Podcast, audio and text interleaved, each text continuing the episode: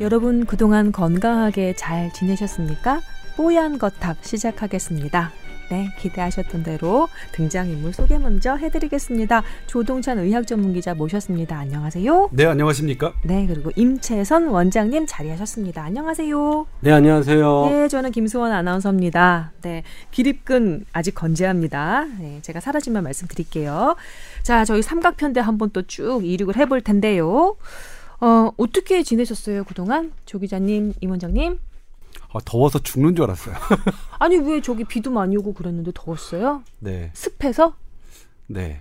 그러니까 음. 예전에는 이렇게 열대야가 있고 되게 습해서 잠을 설치더라도 별로 낮에 활동하는데 큰 지장이 있다고 생각하지는 않았는데 음. 이번엔 죽겠더라고요. 한 삼 일 정도 잠을 설치니까. 그러니까 어, 저희가 에어컨이 십 년째 계속 같은 걸 사용하고 있어요. 그래서 음. 이제 전반적으로 방이 다 시원하지 않고 음.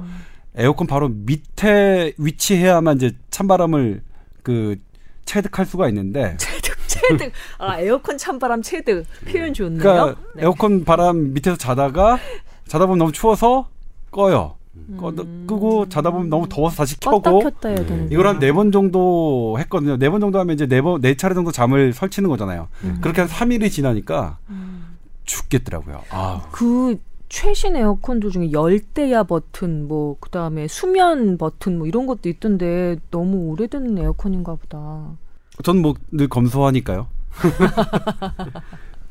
아, 뭐. 아니 근데 보통은 잠들면 잘 모르지 않나? 그리고 잠들면 체온이 약간 하강해서 웬만큼 더워도 그냥 견딜 수 있을 텐데 뭔가 지금 속 안에 열이 막 이렇게. 아니, 저는 있으신가? 예민하니까요. 음, 사람 좀 까칠하기는. 아. 임 원장님 어떻게 대답을 좀 해주셔야 될 것 같습니다. 뭐, 원래 저 까칠해요, 원래. 아, 조 기자님? 예, 예. 어, 어떻게 잘 참고 사귀셨어요? 어, 근데 많이 좋아진 거예요. 예전에는 좀 아, 이 정도가? 예, 자격지심이 있어가지고. 아, 자격지심. 자격지심이 그게 더 힘들었는데 그거를 그거를 끄집어 올리는 게 저는 저 급선무였는데. 오, 어떻게 그걸 보듬으셨어? 어, 그래서 자기 좋아하는 거 얘기 많이 하잖아요. 음. 옛날에 막 난 안 돼 막 이렇게 하는 것보다 어, 지금 훨씬 더 차라리 예뻐. 낫다. 예, 차라리 예. 낫다. 차라리 자기 혼자 막 땅 밑으로 파고드는 것보다 차라리 잘난 맛에 사는 것이 훨씬 친구로서 좀. 음, 그러니까 네. 저 왜냐면 자격지심 왜냐면 제가 이렇게 잘난 놈인 걸 아무도 얘기해주지 않았어요. 어. 나중에 커서 남들과 친구들과 비교해 보니까 난 월등히 잘난 놈이야. 그래서 이게 스스로 뭐 아 이거 아니구나 진짜 잘난 놈이구나 음. 뭐든지 잘해. 음.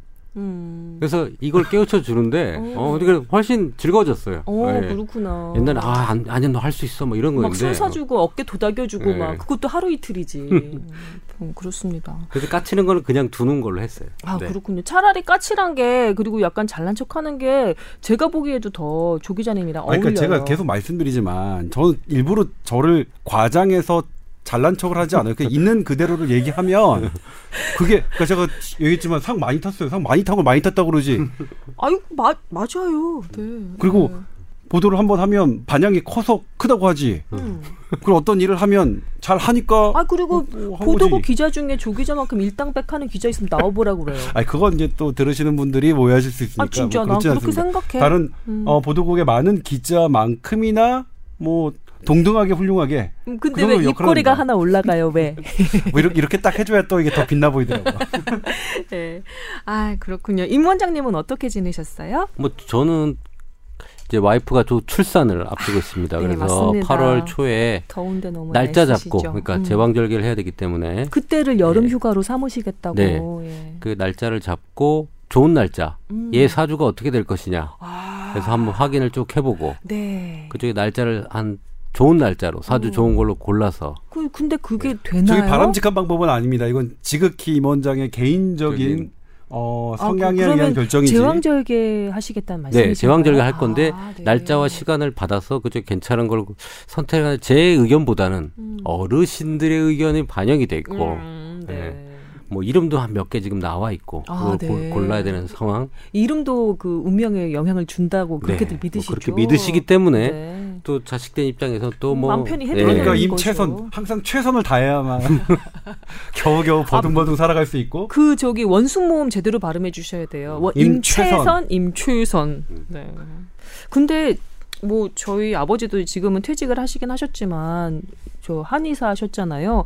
그 사주 명리학에 대해서 이렇게 관심이 많으시더라고요. 그러면서 이런 얘기를 하셨어요. 예전에 환자들이 이렇게 오면 생년월일을 적게 되잖아요. 시까지 좀 음, 물어보고 이러면 그거에 따라서 사주 명리학과 연관을 시켜보니까 아, 저 사람이 오면 약간 왼쪽으로 기울어져서 걷는 것으로 보아 어떤 기관이 약간 약하고 이 목소리를, 목소리가 탁하고 얼굴빛이 어떤 것으로 보아 신장이 약하고 이런 식으로 그 사람의 건강과 그 기입되어 있는 그 생년월일 시 에서 얘기하는 사주 명략에서 건강도 나온대요. 저도 잘 모르지만 성향과 건강이 나오죠. 네, 성향과 건강이 나온대요. 그게 묘하게 연결이 되어 있다는 것을 아버지가 깨달으셨답니다. 음. 그래서 어느 순간인가 갑자기 사주 명략을 막 공부하기 시작하시는 거죠. 음. 근데 아무래도 본인의 운명은 잘 맞추지 못하신 것 같아요. 음. 일찍 접으신 걸 보면.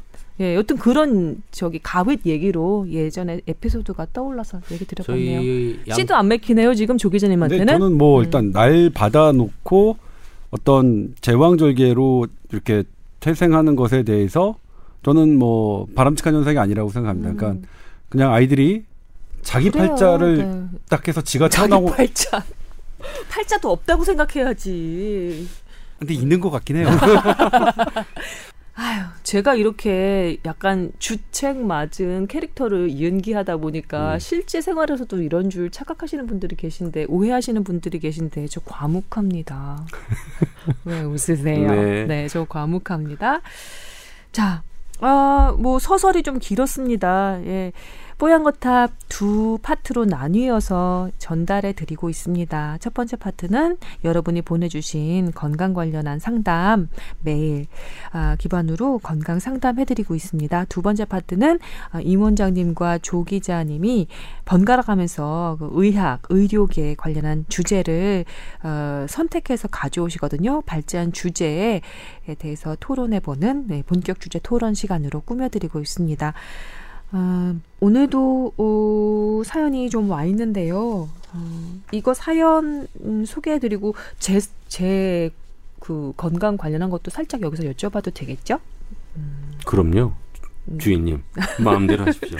네, 마님이라고 안 한 게 얼마나 다행인지. 네, 알겠습니다. 자, 그러면 여러분의 건강 상담 시작합니다. 이분은요, 부산의 권 차장입니다. 이러신 분이고요. 아, 아기 이제 살짝 이가 나서 씹는 재미를 이제 알아가는 아기를 키우고 계신 아버님이십니다.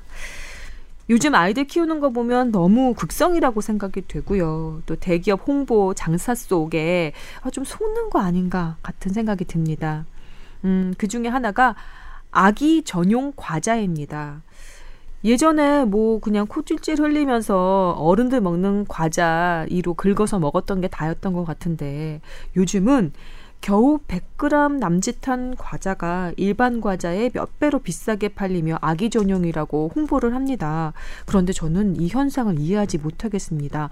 뭐 위장이라든지 소화기관들이 아기들은 약한 만큼 아주 짜거나 달거나 뭐 이렇게 그런 음, 것들이 많이 들어가 있는 과자는 피해야 할 거라고 생각은 하지만 일반 과자 중에도 부드럽고 맛이 약한 과자들이 있는데 굳이 아기 전용 과자를 이렇게 비싸게 사서 먹여야 되는지 모르겠어요. 음, 얼마 전 제 와이프가 그걸 산다고 하기에 나는 반대야 라고 얘기했는데요. 제 생각이 좀 짧은 걸까요? 기업과 관련한 거나 좀 민감한 얘기일 수도 있는데 예, 좀 그랬다면 그냥 둥글게 둥글게 답변 부탁드립니다. 적어주셨네요. 솔직히 모든 부모님이 자기 자식을 좋은 걸 안 먹이고 싶은 사람이 있겠습니까? 그렇죠. 그렇죠. 없죠. 음, 좋은 거 비싸고 좋은 걸 먹이고 싶겠죠. 근데 어, 굳이 이런 걸 먹어야 되느냐라는 아빠의 또 질문을 이렇게 하신 거죠. 음, 근데 어머니가 음. 당신 그거 한마디에 썩 그렇게 굽히신 모양인데. 예. 음. 근데 제가 조금 설명을 좀 드리자면 어, 사실은 깨끗하고 좋은 걸 먹을 이유가 무엇이냐 좀 질병, 병으로 놓고 보면 사실은 깨끗하고 좋은 거는 우리 감염병이라든지 이런 것들에 대한 사실은 어떤 예방의 효과를 조금 생각하고 먹이는 게 맞는 것 같아요. 근데 어 약간 깨끗하지 않고 뭐 어른들 먹는 것들 이런 것들을 먹는 거 차이가 저는 딱 두 가지라고 보면 됩니다. 너무 깔끔하고 예쁜 걸 먹이고 깨끗하고 무균된 걸 먹이는 아이들이 아토피라든지 이런 어, 우리 면역 담당하는 질병들이 좀 많이 생긴다고 저는 좀 생각을 해요. 그러니까 개발도상국에 있는 하, 아이들은 아토피 발생률이 현저히 떨어지거든요. 음. 흙에서 뒹굴어 놀잖아요, 그죠? 우리 음. 팔십 년대 보시, 보시면 놀이터에서 막 흙 묻혀오고 뭐 네. 하고 뒹굴고 한, 그 당시에 있었던 그런 면역 질환들이 많이 없는 반면에 음. 요즘에 그런 외부 환경과 자꾸 접촉이 안 되는 상태에서 음. 온실 속에서 자란 느낌의 아이들은 이런 면역병들이 너무 많이 증가를 해요. 음. 원래 선진국이 더 많아요. 음, 그래서 선진국 병이라고도 네. 했었죠. 그런데 뭐 음식도 이렇게 뭐 그러니까 두 가지죠. 면역 그러니까 질균이라든지 이렇게 더럽지 않은 거라면 음. 저는 어, 제 개인적으로는 어, 먹어도 된다라고 생각을 하고 좀 더 자연 친화적으로 조금 키우는 게 어떻겠냐라는 네. 생각이죠. 물론 그런 자연 친화적으로 하면서 우리 뭐 찰가상 같은 걸로 해서 우리 균이 들어올 수도 있잖아요, 외부에. 음, 음. 이제 그런 것만 잘 조심해서 한다면 네. 어 저는 굳이 뭐 이렇게 뭐 애기용 뭐 살균, 멸균 뭐 이런 것들 뭐 이런 것들은 조금 자제해도 되지 않을까라는 음, 생각입니다. 그렇군요. 근데 제가 궁금한 게 두 가지가 있는데요. 하나는 그 왜 애기들한테는 간이 좀 덜 된 이유식을 먹이잖아요. 어, 짜고 달고 한 그런 입맛을 어, 좀 나중에 좀 드리게 하기 위해서. 그런데 그 어른용 과자들, 그냥 일반 과자들은 간이 좀 세니까 아무래도 그걸 피하고 싶어 하시는 것 같아요. 그래서 네. 아기 전용 과자를 쓰는 게 아닌가 싶고요. 또 하나는 조금 전에 그 면역질환 얘기하셨잖아요. 아토피나 이런 것들. 그게 엠에스지나 아니면 표백된 밀가루 때문에 그렇다고 생각하시는 분들도 많거든요. 맞는지 아닌지 잘 모르겠지만.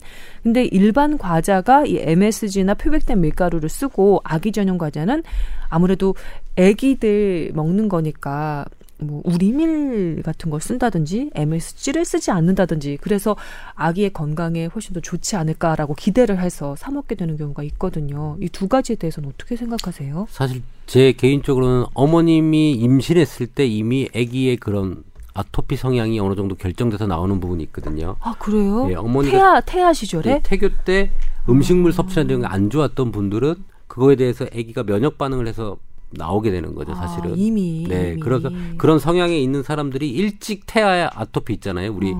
어, 영아, 유아 때부터 발생되는 경우에는 보통 어, 유전성을 가지고 있다고 봐야 돼요. 부모가 아, 잘못했, 부모가 잘못 먹고 잘못 접촉했다고 조금 봐야 될 것 같아요. 아. 저는 그렇게 생각이 좀 들고 그래서 태교가 좀 중요하고 엄마 때부터 임신 때부터 조금 더 음식물 아. 이런 걸 잘 했었어야 되는 엄마들은 너무 힘들어. 네. 그리고 그 입맛은.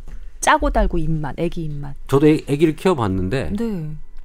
새우깡을 먹였더니 그 짭, 그거보다 더 강한 짭짤한 게 아니면 또 안 먹으려고 그러더라고요. 그러니까 엄마들이 예. 고민해서 아기 전용 과자를 사야 되나 생각하시는 거죠. 음. 근데 그건 어떨까요? 어, 그럼 계속 새우깡을 먹이면 되지 않을까? 물도 좀 많이 먹이고. 아빠들은 이래서 진짜 네. 뭐 굳이 그걸 어. 꼭 거기 가서 또 그걸 사야 된대요. 음, 예. 그러면은 부산의 권 차장님 편이시네요. 네, 그러면 임채선 뭐 원장님은 힘내십시오. 네, 네. 알겠습니다. 예, 어, 관련해서 저기 안, 저 부인 되시는 분과 아기 어머, 어머니와 다시 한번 얘기를 해보시는 것도 괜찮을 것 같네요. 봐야 될 게 음. 아기 용품이 이제 어떻게 되어 있느냐 이런 부분들을 좀 짚어볼 필요가 있는데 이게 원래 화장품에서 이런 게 있었죠. 아기 저, 화장품은 뭔가 다른가. 음. 어린 그러니까 아기는 화장품 그러니까 뭐 예전에 아기 용품이 있었는 이렇게 아기 전용 소독제 아기 전용 뭐 이런 게 있었는데 그것들이 다 비싸요. 실제로 그게 성인 것보다 더 독한 물질들이 많았다는 것 때문에 난리가 났었죠. 어. 땡땡 제품이 국내에서 뭐 국내 제약사가 만들었던 어. 땡땡 제품이 음. 그 상품이 어, 네. 뭐 실제로 아기 전용이라고 했지만 실제로 아기들에게 덜 해로운 그러니까 화장품 소독, 예. 아기용 아, 소독, 화장 소독 물질이요. 아 소독품 그리고 아기용품 화장품도 그렇게 성인 것과 별 차이가 없다는 것들이 드러나고 있는, 있죠. 그러니까, 왜냐면 아기 전용 제품이라는 게 명확하게 규정이 된 게 없어요. 그래서 아기 과자도 한번 살펴봤는데, 역시 아기 과자라고 지정된 어떤 규격이 없습니다. 식약처에서 이 이 규격에 맞으면 아기 과자라고 붙일 수 있습니다라는 게 없어요. 그러니까 아. 지극히 말씀하신 대로 아기가 마케팅으로 쓰이고, 어, 쓰이고 있는 거죠. 근데 다만 그건 있어요. 이제 우리나라에서 어떤 걸 아기용 과자라고 했느냐 보면 첨가물을 넣지 않고 그냥 있는 그대로의 음. 과자 성분, 그러니까 고구마에 고구마에 밀가루와 설탕 뭐 이런 걸 섞어서 만들었던 게 고구마 과자라면 아기 전용 과자는 고구마를 그냥 말린 거예요. 아무것도 섞지 않고. 음. 그러면 아무것도 섞지 않았다는 점에서는 좀 더 좋은 과자겠죠. 근데 이거는 아기한테만 좋은 게 아니라 성인에게도 좋은 거겠죠. 음. 근데 말씀드렸듯이 이게 여러 번 말씀드렸지만 어떠한 것을 음식을 집약시킨 것, 그러니까 오렌지를 오렌지 주스로 만든 것, 고구마를 고구마를 말려서 아주 당도가 높게 한 것은 원래 고구마를 있는 그대로 먹는 것보단 좋지 않다. 어. 무엇이 가장 안 좋냐?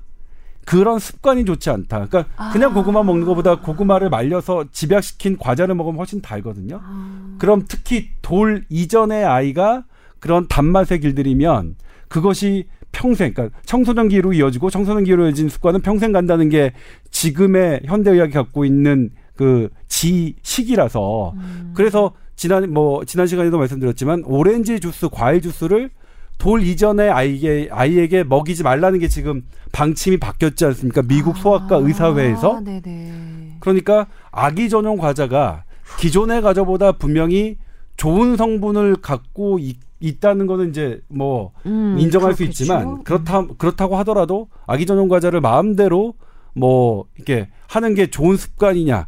그거에는 좀 반론이 있을 수 있다. 이런 말씀을 드리고 싶네요. 그렇군요. 어, 식습관이 평생을 좌우한다고 하잖아요. 네, 어렸을 적에 들은 식습관이 평생을 좌우한다는 얘기가 있는 만큼. 그래서 유럽하고 일본에서도 시작한 일인데 우리는 고혈압, 당뇨병 이런 것들을 성인이 돼서 배우잖아요.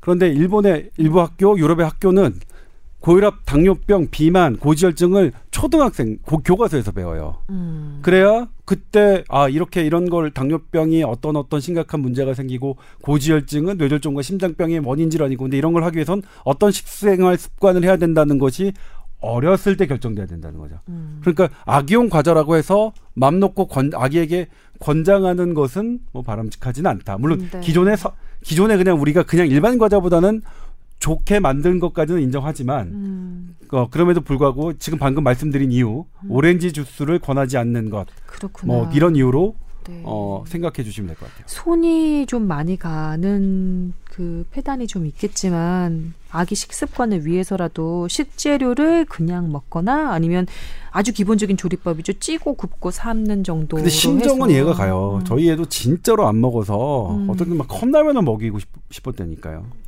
그렇게 안 먹었어요. 안 먹어서. 애들 안 먹으면 안 먹는 것만큼 속상한 게 없으니까. 엄마가 막 이렇게 숟가락 들고 쫓아다니게 만들잖아요. 그러니까 이게 만약 제가 제 딸에게 컵라면을 먹이는 장면을 다른 부모가 봤으면 저 친아빠 아닐 수도 있겠다. 근데 이거 되게 이제 조금 이게 편견이 위험한 발언이긴 한데 친아빠가 아니더라도 좋은 아빠는 많으니까요. 그러니까 이거 뭐라고 표현해야죠? 아 그냥 그냥 되게 아이를 사랑하지 않는 친아빠일 수 있겠다. 이런 오해를 참 방송 어려워요. 네, 네. 어, 그러니까 아이를 사랑하지 않는 친아빠일 수 있겠다 이런 오해를 받을 수 있을 만큼인데 그게 매일매일 하다 보면 쉽지 않아요. 그러니까요. 그래서 특히 이렇게 특히, 어머님들이 음, 들으시면 맞아요. 야, 조동찬 네 말, 네 말 뭔지 알겠는데 네가 직접 켜봐. 아, 그렇죠. 육아에 관한한 그 남들이 왈가왈부하는 게 약간 서럽게 느껴질 정도로 그 부모들의 고충이 이만저만이 아닙니다. 네, 그 속마음은 그 겉에서 보기에 왜 그렇게밖에 못 키우냐라고 함부로 얘기할 수 없을 정도로 공을 많이 들이고 노력을 많이 들여서 키우시거든요. 근데 사실은요. 저희 애기도 잘 먹을 때 잘 먹는데 안 먹을 때는 안 먹어요. 그래서 와이프가 뭘 먹어야 되냐라고 물어봐요. 음. 아, 애기한테 뭐가 좋냐. 음. 그래서 그래서 그냥 내가 먹는 거, 내가 좋아하는 걸 먹으면 잘 먹을 거다. 아, 부모들이 좋아하는 그러니까 거. 내가, 그러니까 유전자가 좀 나랑 닮았으니 음. 나랑 내가 잘 먹는 걸 먹이면 될 것이다 라고 했더니 안 먹여봐서 그래 이번 장에 애기를 아, 근데 어저께 밥을 안 먹었대요. 그래서 음. 그러면 양곱창을 한번 먹여보자. 양을 양하고 밥을 한 공기를 다 먹더라고요. 두 달, 두 살도 안 된 애가 그러니까 내가 내가 좋아하는 거 뭐 감자 이런 거 있거든요. 감자 튀김 뭐 이런 거 좀 짭짤한 걸 이렇게 좀 좋아한다 그랬잖아요. 제가 짠 거를 단 거보다 더 좋아하는 것 같아요. 음. 어. 그래서 그냥 내가 좋아하는 것만 먹는다. 근데 저는 그래서 약간 약간의 유전 성향이 자식들한테 가는 게 아닐까라고 음. 저는 그냥 생각해서 그냥 체질대로 좀 먹여라라고 그냥 주문을 하고 있어요. 음. 너무 이렇게 속 끓이지 않는 육아법. 음, 그것도 중요할 것 같아요. 근데 저희 딸도 음. 어렸을 때부터 두 살 때부터 낙지를 되게 좋아했어요. 음. 낙지는 어린 어린아이들이 좋아하지 않은 음식인데 제가 워낙 낙지를 좋아하니까 음. 한 번은 얘가 밥을 정말 안 먹는 애가 낙지 세 마리를 혼자 먹더라고요. 두 살 때. 네. 근데 그래서 그런 부분은 분명히 인정하는데 그래도 안 먹을 땐 진짜 안 먹어요. 잠깐만, 나 임채선 원장님 같이 궁금한데요. 엄마들이 하루라도 아기가 좀 밥을 안 먹고 어, 이렇게 좀 뭐라고 볼까요? 숟가락 내밀면 옆으로 고개 돌려버리는 예. 그런 일이 있으면 굉장히 마음을 쓰거든요. 음. 하루 정도 굶는다고 애들이 큰일이 날까요? 음. 아주 어린 애들 같은 돌쟁이 정도 뭐 이 정도 되는 엄마들은 그것 때문에 전전긍긍 많이 하시거든요. 근데 애기들은 항상 그렇잖아요. 이게 자기 몸 컨디션에 따라서 먹고 안 먹고를 결정해요. 아프면 음. 감기가 걸려도 안 먹고 변을 못 봐도 안 먹고 뭐가 불편해도 안 먹고 네. 기분이 나빠도 안 먹고 승질나도 안 먹고 종류가 참 여러 가지인데 네. 어, 그게 어느 정도 풀리면 또 애들은 금방 먹습니다. 근데 음. 아까 얘기한 대로 열두 시간 이상 적어도 여섯 시간 그러니까 자고 나서 여섯 시간이나 더 여덟 시간 이상 공복으로 두는 건 사실 애기들을 뇌바르기 안 좋아해요. 아. 네. 그래서 뭐든지 먹어야 되는데 엄마들이 그러다 보니까 막 사탕 이런 거 먹이잖아요. 음. 어, 사실 그런 거보다는 네. 뭔가를 좀 먹일 수 있게끔 하면 어, 해야 될 것 같다는 생각은 아. 듭니다. 그러니까 아. 주변에서 야, 뭐 몇 끼 굶는다고 안 죽어 이런 식으로 얘기해버릴 건 아니군요. 보통 아버지들은 그렇게 얘기하죠. 어. 하지만 여섯 시간에서 여덟 시간 정도 아이들을 공복으로 두는 것은 살짝 뇌발육에 좋지 않을 수도 네. 있다. 뭐 네. 어르신들 그렇죠. 뭐 굶어봐야 어, 밥의 어, 소중함. 배돼지가 어, 배돼지가 불쳐 불러서 그렇다는도 옛날 어르신들 그렇게 얘기는 하셨지만 네. 애기들은 어느 정도 일정 기간에 영양 공급은 해야 됩니다. 알겠습니다. 어. 그러니까 지금 네. 그 임 위원장이 중요한 포인트를 짚었는데 아이가 그냥 안 먹는다면 하루 좀 굶어도 돼요. 음. 근데 아이들이 아, 그러니까 컨디션이 떨어졌을 때 뭔가 아플 때 안 먹거든요. 음. 그리고 아이들은 성인과 달리 음. 조금만 어떤 탈수가 진행돼도 상, 상당히 심각한 맞아요. 적이 빨려요. 근데 네. 한 가지 팁을 말씀드리면 애가 변과 오줌을 잘 싼다. 음. 그러면 그래도 좀 지켜볼 만해요. 근데 애가 소변이 안 나온다. 기저귀 안 젖는다. 오. 그거는 빨리 병원에 데려가셔야 돼요. 오케이. 알겠습니다. 기억하겠습니다. 그래서 평균. 하루의 기저귀 양을 보통 개수라든지 뭐 대충 무게랑 이런 걸 네. 해서 보통 엄마가 머릿속에 두고 있어야 돼요. 음. 거기에서 반 이하로 떨어졌다라고 네. 하면 어 얘가 탈수가 진행되는구나. 아. 물을 빨리 먹여야 되겠다. 어 컨디션이 떨어진다. 그러면 음. 병원에 가야 된다고 한번 생각을 해 주십시오. 알겠습니다. 네. 오, 예. 유용한 팁인 것 같습니다. 네. 그리고, 아, 애들 굶게 놔두라고, 라고 얘기했을 때 방어할 수 있는 그런 논리를 제공해드린 것 같아서 나름대로 흐뭇하네요. 자, 첫 번째 사연 이렇게 해, 해결을 해드렸고요. 두 번째 사연으로 넘어가겠습니다. 매주 뽀얀거탑을 즐겁게 청취하며 알아두면 쓸데 많은 신기한 의학상식을 배우고 있는 뽀얗지 않은 남정네입니다. 라고 자기소개해 주신 분입니다. 이분의 사연은 매우 자세하고도 깁니다. 본인이 두통 때문에 너무 고생을 많이 하시는 거예요. 아, 삼십이 세 남자, 흡연하지 않고 아, 현재 직업은 없으신 분이고요. 고등학교 이 학년 때 첫 번째 두통이 시작돼서 계속해서 주기적으로 고생을 하십니다. 아, 병원에도 가보셨는데 군집성 두통이란 얘기 그리고 한의원에 들어봤는데 소... 네, bless you 지치게 하셨고요. 예, 한의원에도 돌아다녀봤는데 송이 두통이라는 진단을 받으셨다고 합니다. 아, 뭐랄까 전조 증상이 좀 있고 수면하는 도중에 발작적으로 두통이 찾아와서 몇 시간 동안 아파서 어쩔 줄 모르게 되는 그런 두통이라고 하셨습니다. 엠알아이 등 여러 가지 검사를 해봤지만 딱히 똑 떨어지는 치료법은 아직 없었다고 합니다.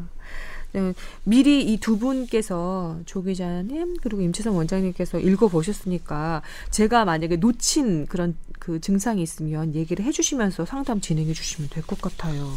이 군발성 두통이라고 하는 거는 사실 음. 군발이라는 건 뭐 군 무리잖아요. 네, 군집성 군발성 네. 두통. 무리를 지어서 나타나는 두통이라고 얘기를 하는 거예요. 음.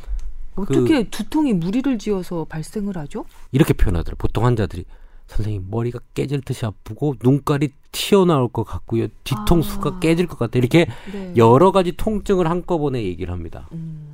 그리고 희한하게 이게 주기를 타요. 이분도 그러시다고 예. 하네요. 음. 어쩔 시간이 있어요. 아픈 시간이 있어요. 발작되는 시간이 어떤 타이밍에 어, 반복적으로 나타나는 특징이 있어요. 네. 그래서 근데 이 환자들은 정말 고통스럽습니다. 이게 머리 머리를 부여잡고 뒹굴어요. 그 이 통증이 없으면 살 것 같다라고 얘기할 정도로 뭐든지 할 수 있다고 할 정도로 어. 상당히 고통에 시달립니다. 그래서 네. 이게 계속 오기 때문에 사실은 공포가 생겨요. 또 아프면 어떡하나 이런 우리 공포. 간질처럼 아니면 우리 공황장애처럼 음. 전조 증상을 가지고 있는 특징이 있어요. 네. 올 것 같아 통증이. 어. 아하. 그럼 얼마나 공포스럽겠어요. 공포스럽겠어요. 어, 그래서 그렇지. 이걸 보면 어떻게 보면 심리적인 이 위축과 그다음 통증을 같이 유발하고 있는 네. 그런 통증이고 상당히 괴롭습니다. 예. 어허. 어떡하면 되나요? 원인은 모르겠어요. 현대의학에서는 아직 모르겠다고 판명을 생각하고 있고요. 음. 치료도 뭐 칼슘 제널 블로커라든지 뭐 세로토닌 계통을 쓰는데 음. 어 그러니까 평상시에 먹어서 안정을 시켜주는 약을 먹으면서 음. 중간에 이 발작성 통증이 올 때는 뭐 혈관 이완을 우리가 뇌 통증 느낄 때 이렇게 뇌 압력이 높아질 때 통증을 느끼거든요. 네.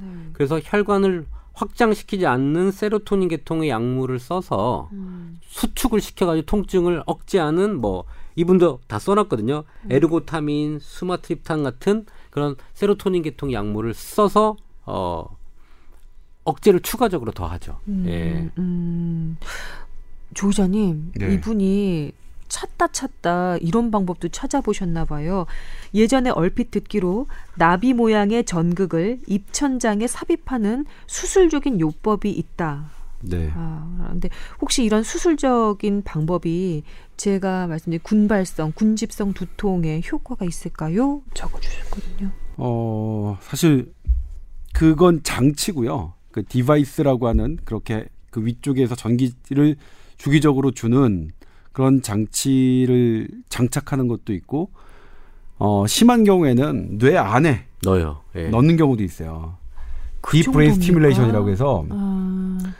그러니까 이게 고통은 엄청난데 네. 사실 마땅한 게 없는 거죠. 그러니까 하나는 뭐냐면 그렇다고 돌아가시진 않아요. 음. 돌아가시진 않아요. 근데 하나는 있어요. 그러니까, 그러니까 편두통이 어, 의학이 점점 발전하면 발전할수록 이 뭔가를 어, 어, 신경, 뇌신경, 그다음에 뭐 근육과의 광, 상관관계 이런 것들을 더 어, 우리가 알아내면 알아낼수록 잘 모르겠다는 거예요. 편두통 원인을. 근데 그건 있어요. 이제 편두통을 오래 특히 전조 이분은 전조가 있다고 했는데 전조라는 것은 이제 두통이 조금 있으면 내가 올 것 같다라는 걸 아는 거예요. 심리적으로 할 수도 있고 어떤 눈부심이나 이런 것 음. 아니면 어떤 이상한 맛 이런 것들처럼 아. 오라? 그 사전에 오라라고 예. 하는 거 같은 이상한 맛? 뭐 그런 본인이 느끼는 게 있어요. 오라, 예. 오라. 전조 증상이 있는 사람은 뇌 동맥류가 있을 확률이 한 두 배 정도 높아요. 그래서 이분들은 아. 뇌혈관 검사를 받아보시는 게 좋을 것 같은데 네. 엠알아이 찍으면 나오지 않나요? 그냥 엠알아이가 아니라 혈, 에, 혈관 엠알아이를 좀 찍어 엠알에이를 찍어야죠. 엠알에이. 근데 엠알에이. 이게 뭐냐면 이런 이분이 이제 약을 되게 많이 쓰셨는데 약을 쓰신 행태를 보면 이 두통을 다루시는 분이 약을 쓰신 것 같아요. 음. 그러니까 일반적인 두통을 잘 다루지 않는 의사들이 선택할 수 있는 약들은 아니거든요. 그러니까 병원은 제대로 찾아가셨던 거네요. 아니 근데 근데 그걸 그게 어려운 게 왜요 또 이게 어 우리 뇌 뇌전증이라고 하는 간질을 보는 의사만큼이나 음. 사실 의사들마다의 이 노하우가 좀 다릅니다. 근데 이 또 하나가 분명한 사실은 불편하긴 하지만 네. 이렇게 약을 많이 먹는 것 자체가 만성 두통의 원인이기도 해요. 네. 그래서 약을 끊는 게 치료가 될 수가 있어요. 그래서 어떤 의사들은 약을 확, 확 끊어보기도 해요. 아, 두 분에서 지금 동시에 말씀을 하셨어요. 음. 이분 같은 경우에는 지금 복약하고 계신 게 꽤 많거든요. 네. 그 이력도 꽤 길고요. 그래서 되게 이제 어허, 이럴 경우에 제가 제 주변 사람들에게 권하는 건 네네. 선생님을 아예 두통을 보신 선생님을 이분도 두통을 보시는 선생님 같은데 네. 아예 싹 전면적으로 바꿔보자. 그러니까 이분은 자기가 약을 계속 쓰셨기 때문에 아. 자기 환자에 대해서 어떻게 이제 결단을 내리기가 조금 어려운 부분이 있을 수 있거든요. 음. 그러면 한번 좀 바꿔서 아. 약을 완전히 새롭게 하든 음. 아니면 일시적으로 확 끊어보는 걸 하든 아니면 오. 주사 치료 같은 거 있거든요. 아, 새로운 방법. 예전에 음. 그걸 치료하셨던 분이 명의에 한번 나오셔가지고 환자가 한 삼 년 정도 대기 기간이 길어질 만큼 했던 분들 있는데 음. 근데 사실상 특별한 방법은 아닙니다. 일반적으로 하는 방법인데 어, 되게 지금 어려운 상태예요. 이번 이분 만약 그 병원에 있을 때 저도 두통은 되게 관심 있게 봤을 텐데 제가 항상 이 두통에 대한 지식이 충만했을 때 만약 저한테 왔더라도 되게 자신이 없는 아 이분 되게 어렵겠다. 그러니까 지금 제가 적, 적절한 의사를 한번 추천해 달라라고 저한테 문의가 왔, 왔더라도 아 이거 되게 까다로운 지금 그런 상태인데 조언을 드리자면 한번 좀 확 바꿔보시는 게 어떨까. 군집, 이분도 되게 네 군집성 두통이라고 예. 군발성 두통이라고 했던 이 그 두통이 편두통의 일종인가요? 네. 아 그렇군요. 두통의 일종에 편두통이 들어가고 네. 뭐 여러 가지가 들어가는 것 중에 하나입니다. 음, 근데 편두통은 어. 한쪽에 치우쳐서 생긴다고 편두통이라는 이름이 붙였지만 음. 양측으로 올 수 있습니다. 음, 그러면 이게 이제 군집성 네. 두통이라고 말해지는 거죠. 그러니까 우리가 이제 아. 두통일 그러니까 두통의 분류가 한 이백 가지가 넘어요. 넘는데 음. 편두통이라고 하는 것은 이제 기존에는 어, 온갖 검사 다 해도 이상 소견을 찾을 수 없는 그런 두통을 우리가 이제 대개 편두통이라고 불러왔는데 음. 근데 지금은 더 모호해졌어요. 제가 지금 조 기자님 말씀을 들으면서 몇 가지 이제 인상적이었던 부분이 이분께 말씀드리고 싶은 부분이 이분 같은 경우는 십 년 가까이 두통 때문에 고통을 받으시고 또 일상생활에서도 지장을 받는 그런 상황이거든요. 그런데 지금까지의 치료로 지금까지 만나본 그 의사 선생님으로 크게 호전이 없었다면 조 기자님 말씀대로 새로운 의사, 새로운 처치를 한번 찾아보시길 원한다고 얘기하셨는데 이것도 어, 그 힘, 안, 하는 희망으로 하나의 희망으로 가져가실 수 있을 것 같아요. 병원 다른 병원 한번 찾아보시면 어떨까 싶고요. 음. 저는 이런 환자를 제가 치료를 하다 보면 약을 한번 저렇게 끊는 방법을 쓰기도 하고요. 그러니까요. 완벽하게 새로운 처치. 그다음에 네. 두통약이 아닌 간질 발작 억제제 계통을 쓰거나. 간질 발작 억제제? 네. 어. 어, 간질 환자들이 쓰는 약을 처방을 받길 받는 형태로 하거나 네. 한약을 쓰거나 이 세 부류 정도의 어떤 치료 방법을 선택을 하거든요. 네. 어차피 지금 상황에서는 통증이 컨트롤이 안 되기 때문에 음. 조금 극단적인 방법을 선택을 컨트롤 그 환자의 상태를 봐가면서 합니다. 저 네. 굉장히 속상한 게 이분이 음. 삼십이 세 남성이에요. 그리고 이 두통도 영향이 있겠죠. 지금 현재 일자리가 없으세요. 빨리 이걸 해결을 하고 어 뭐랄까 좀 더 행복하게 지내셨으면 좋겠거든요. 음. 일자리도 찾고. 예, 그래서 지금까지의 그 치료 방법을 한번 바꿔보시길. 예, 저도. 수술 방법 말고는 뭐 고압 산소 치료법 이런 것도 있긴 있거든요. 음, 찾아보면 또 네, 다른 치료가 몇 가지 있으니까요. 방법들이 있으니까. 근데 서울에는 그런 두통 치료하는데 고압 산소 치료하는 데를 제가 못 본 것 같긴 해요. 음. 보통 해안가에 많거든요. 고압 산소 치료하는 데는. 아, 고압 산소. 네. 고압 혹시 산소. 그렇게 고압 산소를 해서 음. 뇌 이제 산소 용량을 좀 올려보는 것도 음. 한 가지 방법이고. 고압 산소. 약을 끊어보는 것도 한 가지 방법이고 약을 완전 바꿔보는 것도 한. 완전 중단. 네. 뭐 여러 가지 변화가 좀 필요한 상황인 것 같습니다. 근데 그걸 이제 혼자 결정하시기는 좀 부담스러우니까 네. 경험 있는 분한테 다시 한번 지금 하신 분을 뭐 이렇게. 비나, 비하거나 저기 평가절하는 게 아니라 지금, 지금 의료진을 비하는 예, 지금도 게 아니라 지금도 그러니까 약을 쓰신 걸 보면 이게 꽤 쓰셨어요. 근데 이럴 때 한번 과감하게 선생님 한번 바꿔보는 건 어떨까 음, 생각이 그러니까 들었어요. 조심스럽게 예. 지금 추천을 예. 하시는 겁니다. 권하시는 거예요. 알겠습니다. 아이 참 다시 한번 느끼지만 음, 이분이 이 사연이 지금 에이 사 용지로 한 서, 석 장에 가까이 길게 보내주셨는데 절절함이 묻어나는 메일인 거죠. 네.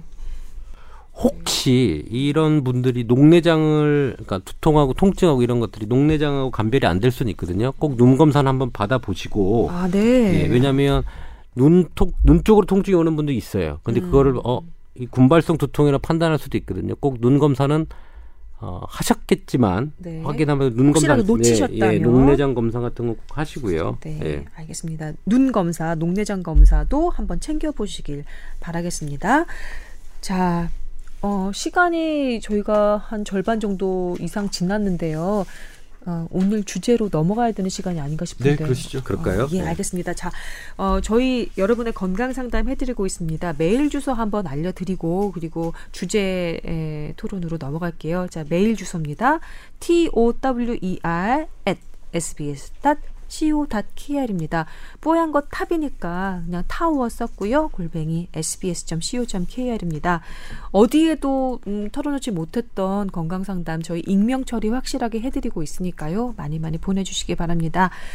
예, 언제나 여러분의 건강을 응원하고 또 같이 고민하는 뽀얀 거 탑입니다. 예, 믿고 보내주시기 바랍니다. 오늘의 주제로 넘어가겠습니다.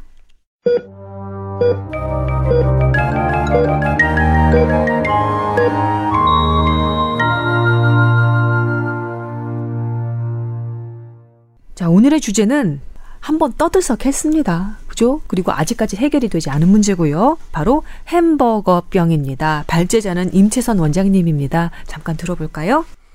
네, 어, 다섯 세 미만의 어, 환아가 햄버거를 먹고 어, 우리가 얘기하는 블러디 스툴, 그러니까는 출혈이 섞인 설사를 하면서 병원에 입원을 해서 어, 우리 용혈성 에이치유에스라는 용혈성 한글말로 뭐죠, 조기자님?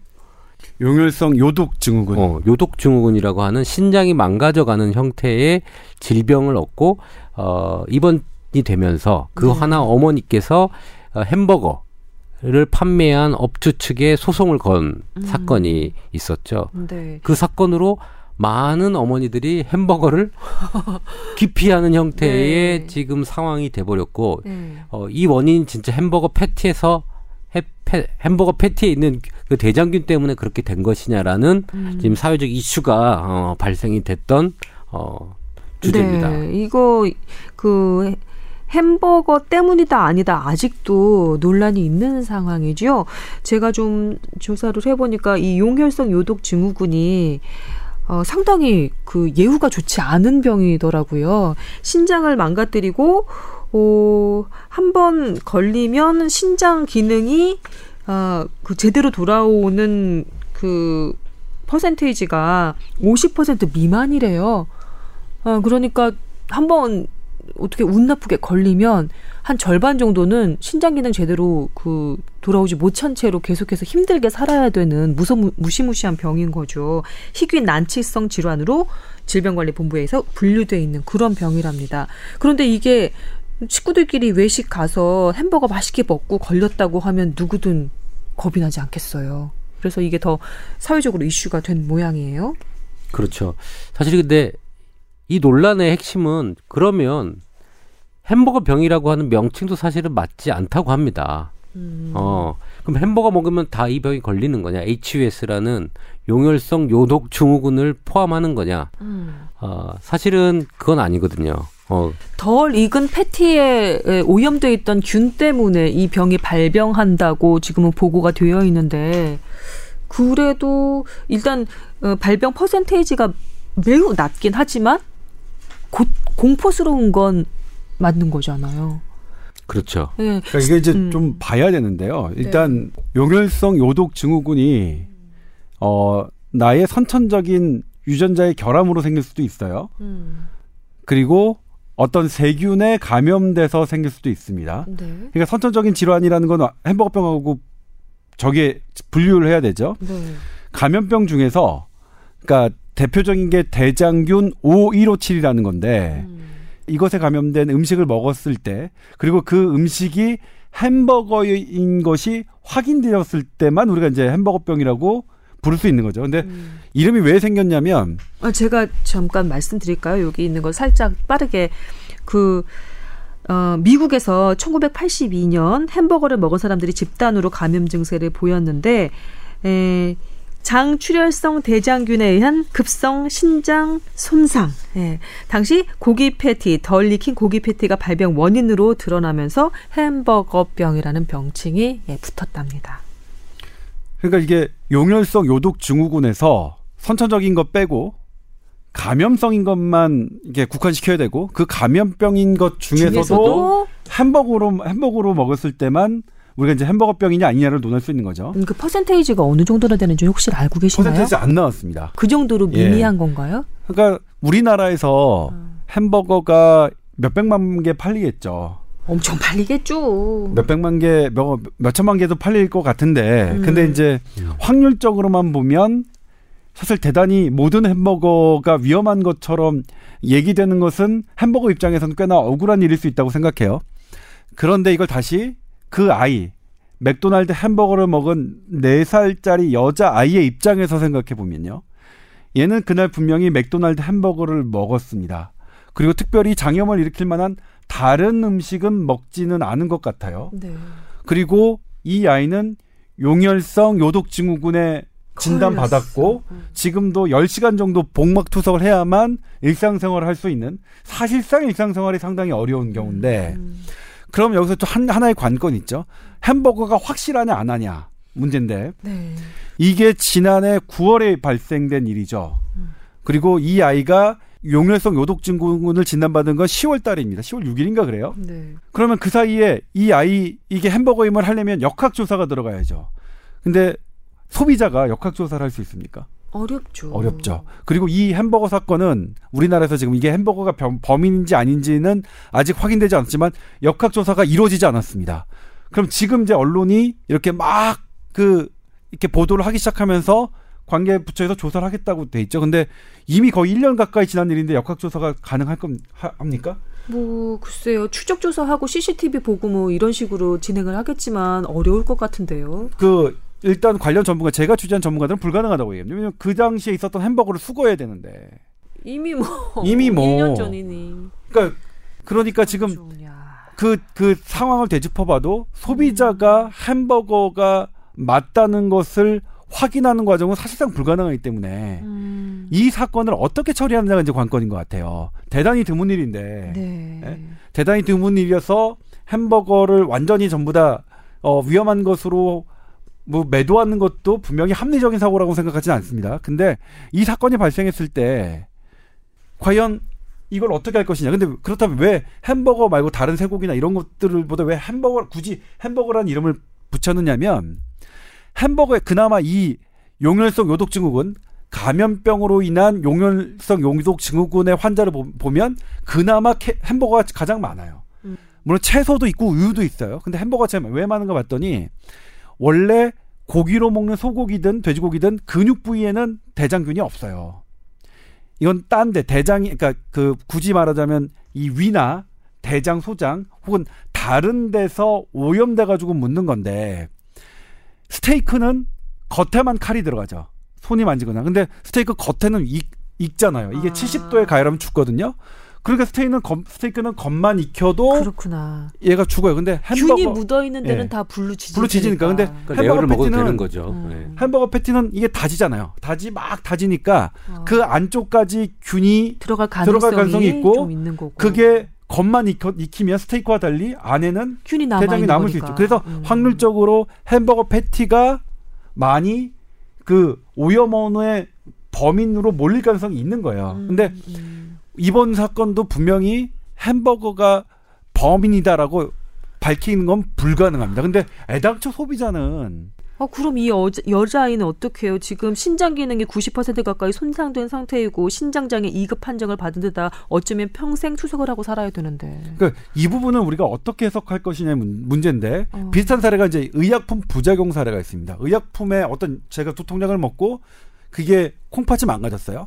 그런데 이 두통약이 콩팥이 망가뜨렸느냐 안, 관계에 있느냐 없느냐를 밝혀내는 건 사실 불가능한 경우가 많거든요. 음. 이럴 경우에 대비해서 의약품은 인과관계가 명확치 않더라도 이 약을 먹은 사람이 생긴 문제라면 포괄적으로 보상해 주자라는 게 음. 우리가 지금 갖고 있는 제도예요. 그러면 현재. 이 맥도날드 사에서도 그에 준하게 처리해 줄 수 있을까요? 음식이라서 아마 어, 아, 어려울 것 같아서. 그러니까 관련 규정은 없고, 또 제가 물어봤어요. 맥도날드 사에 왜 이렇게 포괄적으로 해주지 않냐. 근데 그랬더니 음. 이제 그쪽에 해답은, 대답은 뭐냐면, 대한민국에 국한된 문제라면 얼마든지 해주겠다. 십억이든 이십억이든. 음. 그런데 이 대한민국의 이 사례가 미국이나 유럽에서 음. 징벌적 배상 제도가 있는 그런 데에 선례가 남기 때문에 자기네들도 함부로 해줄 수가 없다는 거예요. 그 기업 입장에서는 아. 그, 그 예전에 천구백구십 년대에 그 삼 세 미국에서 그 다른 그 웬디스인가요? 그 웬디스라는 햄버거를 먹고 네 명이 예. 예, 네 명이 그 요, 용혈성 요독증후군이 생겼고 거기에 어 햄버거와 관련이 있다는 게 입증돼서 되는데 한 명이 죽었어요. 어. 근데 그 죽은 아이에게 그 햄버거 회사는 백오십오억 원을 지불했습니다. 그건 인정받은 사례겠죠. 어, 네. 그러니까 수많은 햄버거를 먹고 요독증후군을 가는 전 세계 사례를 모은다면 이, 이 맥도날드 사에서도 결코 이게 그 쉬운 결정은 아니라고 생각하는데, 그런데 다만 우리가 볼 때는 이게 누구의 그러면 이제 누가 더 안타까울 것이냐를 좀 따져봐야 되는데, 각자의 사정은 사실 원인 결과가 불명확한 상황에서 이 시시비를 가리는 건 사실상 대단히 어려운 일이긴 하지만, 그럼에도 불구하고 음. 우리에게 벌어진 현상인데 이걸 어떻게 볼 것이냐에 대한 걸 우리가 고민해 볼 필요, 그 주제라고는 제가 생각이 들거든요. 저 두 가지 생각이 들었는데요. 하나는 회사 차원의 공식적인 그 통로가 아닌 다른 차원으로 이 아이의 피해에 대해서 보상할 수 있는 방법이 없는지를 강구를 해보는 게 어떨까 하는 거 하나 하고요. 또 하나는 지금 이 사건 햄버거병 얘기가 기사에 돌고 난 다음에 햄버거 가게들, 예를 들면 수제 햄버거 가게들, 자영업자들까지도 영업에 상당한 타격을 받고 있대요. 그래서 아, 이분 같은 경우는 그냥 복통과 설사니까 그냥 장염인가 보다 하고 어, 약간 치료를 좀 늦췄다가 지금 더 이렇게 아기가 힘들어진 면이 없지 않, 않아 있잖아요. 그러니까 햄버거를 좀 맘 놓고 먹을 수 있는 방법, 햄버거, 수제 햄버거 가게들도 좀 영업이 살아날 수 있도록 먹고 난 다음에 살짝 배가 아프면 빨리 어떻게 저, 조치할 수 있는 그런 방법, 용혈성 요독증후군까지 에, 그 걱정하지 않아도 되는 그런 그 방법을 어, 언론에서 그러는 건 좀 그렇지만 우리끼리라도 좀 얘기를 해드리는 게 어떨까라는 생각이거든요. 그 청소년들, 그러니까 미국 쪽의 데이터인데 음. 십만 명당 한 명 생기는 거예요, 사실은요. 십오 세 이하에. 그 정도면은 그 비율이 상당히 적은 건가요? 적은 거죠. 어. 그런데 그게 나이가 어려질수록 올라갑니다. 어. 그러니까 오 세 이하, 삼 세 이하, 연구에 따라 틀리지만 음. 어, 십만 명당 세 명까지 올라오고 다섯 명까지 올라가거든요. 삼 세 이하까지 내려가기 때문에. 삼 세 이하까지. 네. 그렇기 때문에 사실은 삼 세 이하면, 만 삼 세면 지금 우리 네 살이죠? 음, 그죠? 음, 음. 그러니까 사 세, 어, 사 세의 어린이를 둔 어머니 같은 경우에는 조금 어릴수록 면역 체계가 안 잡혔다고 보면 되거든요. 네. 이런 균에서 나오는 독소 물질이 배출될 때 이제 손상이 되기 시작하는 거거든요. 예, 지금 문제가 예. 되고 있는 이 피해 아동의 나이가 음. 네 살입니다. 네. 아. 그러니까 어떤 연구는 세 살 아니면 다섯 살이지만 음. 그래서 오 세는 넉넉 잡고 오 세 이하는 이런 패티와 관련된 거, 그 다음에 음, 음. 정확하게 익히지 않은 음식들을 음. 어, 먹게끔 하는 거는 음. 어, 조금 처, 더 정밀하게 아, 보시고 아, 아. 먹이는 게 맞을 것 같아요. 그렇군요. 아예 안전하게라면 조금 나이가 찬 아이들부터 햄버거 먹이면 그나마 좀 걱정이 좀 덜 할 수 네. 있겠네요. 일단 식약처도 아홉, 국내 아홉 개 프랜차이즈 햄버거 업체에 패티를 잘 익혀줄 것을 권고하는 서한을 보냈죠. 네. 그러니까 이번 사태를, 그러니까 이건 뭐냐면 식약처조차도 햄버거의 가능성을 아예 배제하지는 않았다는 음, 얘기일 테고. 그렇네요. 네. 어? 그다음에 뭐 잘 익혀 먹는 게, 이거는 근데 분명한 건 오염된 겁니다. 그러니까 깨끗한 주방 환경, 칼, 손 이런 이랬다면 생기지 않는 거라서 일단 뭐 개인 위생이 되게 중요하고요. 그다음에 환자 입장에서는 이게 그 식중독 많아요. 식중독, 그리고 대개는 잘 걸려요. 그리고 대장균 오천백오십칠에 감염됐다 하더라도 열 명 중 한 명꼴로밖에 안 걸려요. 음. 아홉 명은 그냥 되게 잘 났는데. 음, 내 몸의 면역 기능이 그걸 다 처리해버리는 거예요. 그렇죠? 네, 그렇죠. 네. 근데 그러면 이거, 이게 걸렸을 때 빨리 병원에 가는 게 중요하거든요. 그렇죠. 이게 탈수 증상 생기고 막 그러니까. 음, 음. 그럼 뭐 그 특징적인 증상이 뭐냐?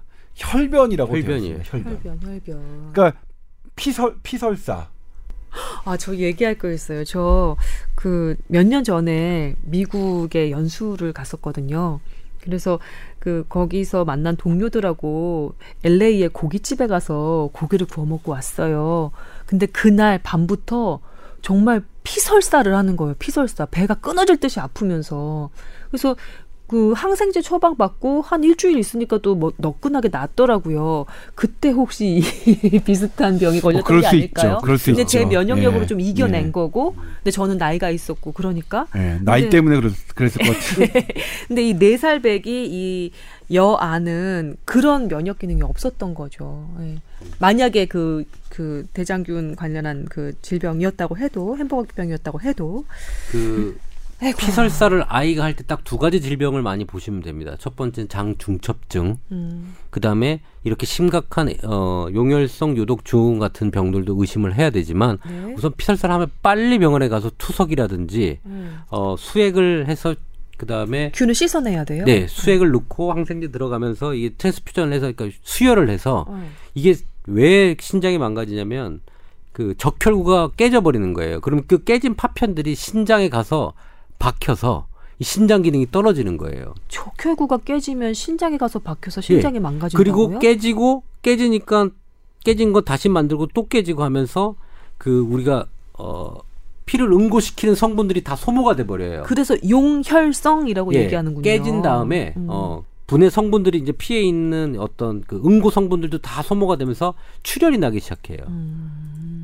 그러니까 성분들이 소모가 되면서 출혈이 나는데 음. 그때 그래서 피설사를 하고 코피를 흘리고 음. 그다음에 반점 같은 것들이 피부에 생기거든요. 어허, 참. 그러니까 우선 배가 아프면서 피설사가 나오고 반점이 생긴다, 코피를 흘린다, 뭐 이러면 바로 병원에 가요. 바로, 네, 네. 주체 없이. 네. 예, 그전 그 전에 배 아프다고 하면 소화제 먹고 그냥 넘길 게 아니라 애가 약간 좀 뭐 이게 좀 그런 것 같다, 상태가 좀 안 좋은 것 같다 그러면 병원에 가야 되겠네요. 네. 근데 이렇게 안 나오고 이런 설사가 없고 음. 피설사를 하지 않고 이거에 걸린 애들이 또 있다는 게 문제죠. 아하 참. 아이고 어떻게 좀 하나를 알았다 싶으면은 다른 예외적인 상황이 또 나오고 이래서 의료가 어렵습니다. 근데 제가 자료 뽑아왔잖아요. 네. 간별의 진단들이 무지 많아요. 음. 에이치에스피, 아이티피, 에스엘이, 티티피 뭐 아유, 나 뭐 알지도 못하겠어. 이런 질병들하고 거의 비슷하거든요. 왜냐하면 출혈 성향이 있기 때문에. 음. 어, 그래서 간별은 병원에서 하는 거죠. 네. 어. 그냥 막 말씀드리면 피똥 위험합니다. 그리고 다리의 반점. 반점? 다리의 반점? 위험합니다. 그렇게 다리 반점이 생기는 질병들이 신장이 망가지는 질병들이 꽤 많거든요. 음. 아까 얘기했잖아요. 출혈되면서 망가지면서 신장의 기능. 장이 망가지는 것보다 신장이 망가지는 게 훨씬 더 위험한가요? 그렇죠. 장은 우리 막 잘라 이만큼 잘라내도 살아요. 근데 신장이 망가지면 이만큼 잘라내면 뭐 엄투석해야죠. 예. 아, 그럼 일상이 어려워지죠. 저는 이번 맥도날드 햄버거 사태 대부분의 식중독으로 인한 중병은 이렇게 이번 사건처럼 정확한 원인이 규명되기는 어려울 겁니다. 앞으로도. 아하, 아하. 그러니까 우리 대체로 한 명 한 명이 감염병이 발생했을 때 보건당국이 역학조사를 하지 않습니다. 집단으로 발병해야 보건당국 역학조사하는데 개인이 그리고 그건 바람직하지도 않아요. 한 명이 장염 걸렸을 때마다 모든 보건당국이 전부 다 역학조사를 하는 것이 현실적으로 가능하지도 않고 바람직하지도 않은데 음. 그렇기 때문에 이거는 정확한 원인이 나올 수 없는데 음. 그럼 이때 누구의 이런 걸 우리 어떻게 해결할 것이냐. 그 방금 말씀드렸지만 햄버거 업체 입장에서는 분명히 힘든 점이 있고 억울한 점이 있고 근데 아이디, 아이 그 아이를 대상으로 한다면 이건 또 엄청난 일이거든요. 이거 어떻게 식품에 대한 사고에 대해서 우리가 어떤 안전망을 갖출 것이냐에 대한 문제 햄버거로 시작했지만 응. 이거 생각해 봐야 될 것 같아요. 저는 개인적으로는 의약품처럼 가야 되는 거 아니냐. 음. 그러니까 소규모적이라면 모르겠지만 대규모의 회사라면 어떤 규모를 갖추는 것이라면 어떤 조합을 만들어서 식품 조합을 만들어서 거기에 그런 사람들이 되고 위원회가 결성되겠죠. 이거는 햄버거의 가능성이 아예 전혀 배제할 수 없다. 그러니까 이거는 그냥 이 돈에서 그 아이를 보상하자 아. 이런 식의 그런 절차를 거쳐서 네. 의약품이 지금 그렇게 하고 있거든요. 아. 물론 의약품도 초기 단계 발가 초기 걸음마 단계이긴 하지만 그런 시, 수, 수준으로 식품의 사고에 대해서도 소비자에 대한 안전망을 생각해보는 하나의 계기가 됐으면 좋겠어요. 아, 예. 오늘 결론으로 삼아도 될 만큼 음, 고개가 끄덕여지는 얘기였던 것 같습니다. 네, 저희가 또 한 시간을 달려왔습니다. 햄버거병 사실 어, 음, 여, 여기까지 예, 들어주시는, 그러니까 졸지 않고 잠들지 않고 이 끝부분까지 들어주시는 청취자분들이 얼마나 계실지는 잘 모르겠지만 괜찮아요. 저, 잘 주무셨으면 됐죠. 저희가 아나운서 팀에서 또 독자적으로 기획을 해서 아나콘다라고 팟캐스트를 어, 런칭을 했거든요. 방송을 런칭을 했는데 그 첫 주제로 햄버거병을 다뤄볼까 했었어요. 근데 여러 가지 논란이 많더라고요. 그리고 아주 전문적인 그 분야까지 건드려야 하는 얘기여서 다른 것으로 예, 주제를 좀 바꿨었거든요. 어, 겸사겸사해서 아나콘다 검색해 주시고 구독 하트 날려주시면 감사하겠다는 말씀 드리면서 네. 멘트의 그렇군요. 목적성이 뭔가요? 우리의 전문성인가요? 아나콘다인가요? 예, 우리의 전문성도 자랑할 겸, 겸 아나콘다도 홍보할 겸 이렇게 된 거죠. 예. 그렇습니다. 한 시간 잘 어, 그, 꾸려드린 것 같고요. 또 저희 어, 건강한 모습으로 다음 주에 다시 한번 인사드리는 것으로 해야 될 것 같네요. 두 분 모두 수고하셨습니다. 그리고 햄버거병이든 아니든 예, 그렇게 좀 힘든 그 치료 과정을 견뎌야 하는 그 네 살배기 여아 예, 환자의 쾌유를 기원하겠습니다. 네. 네. 아, 감사합니다. 두 분 모두 수고하셨습니다. 네.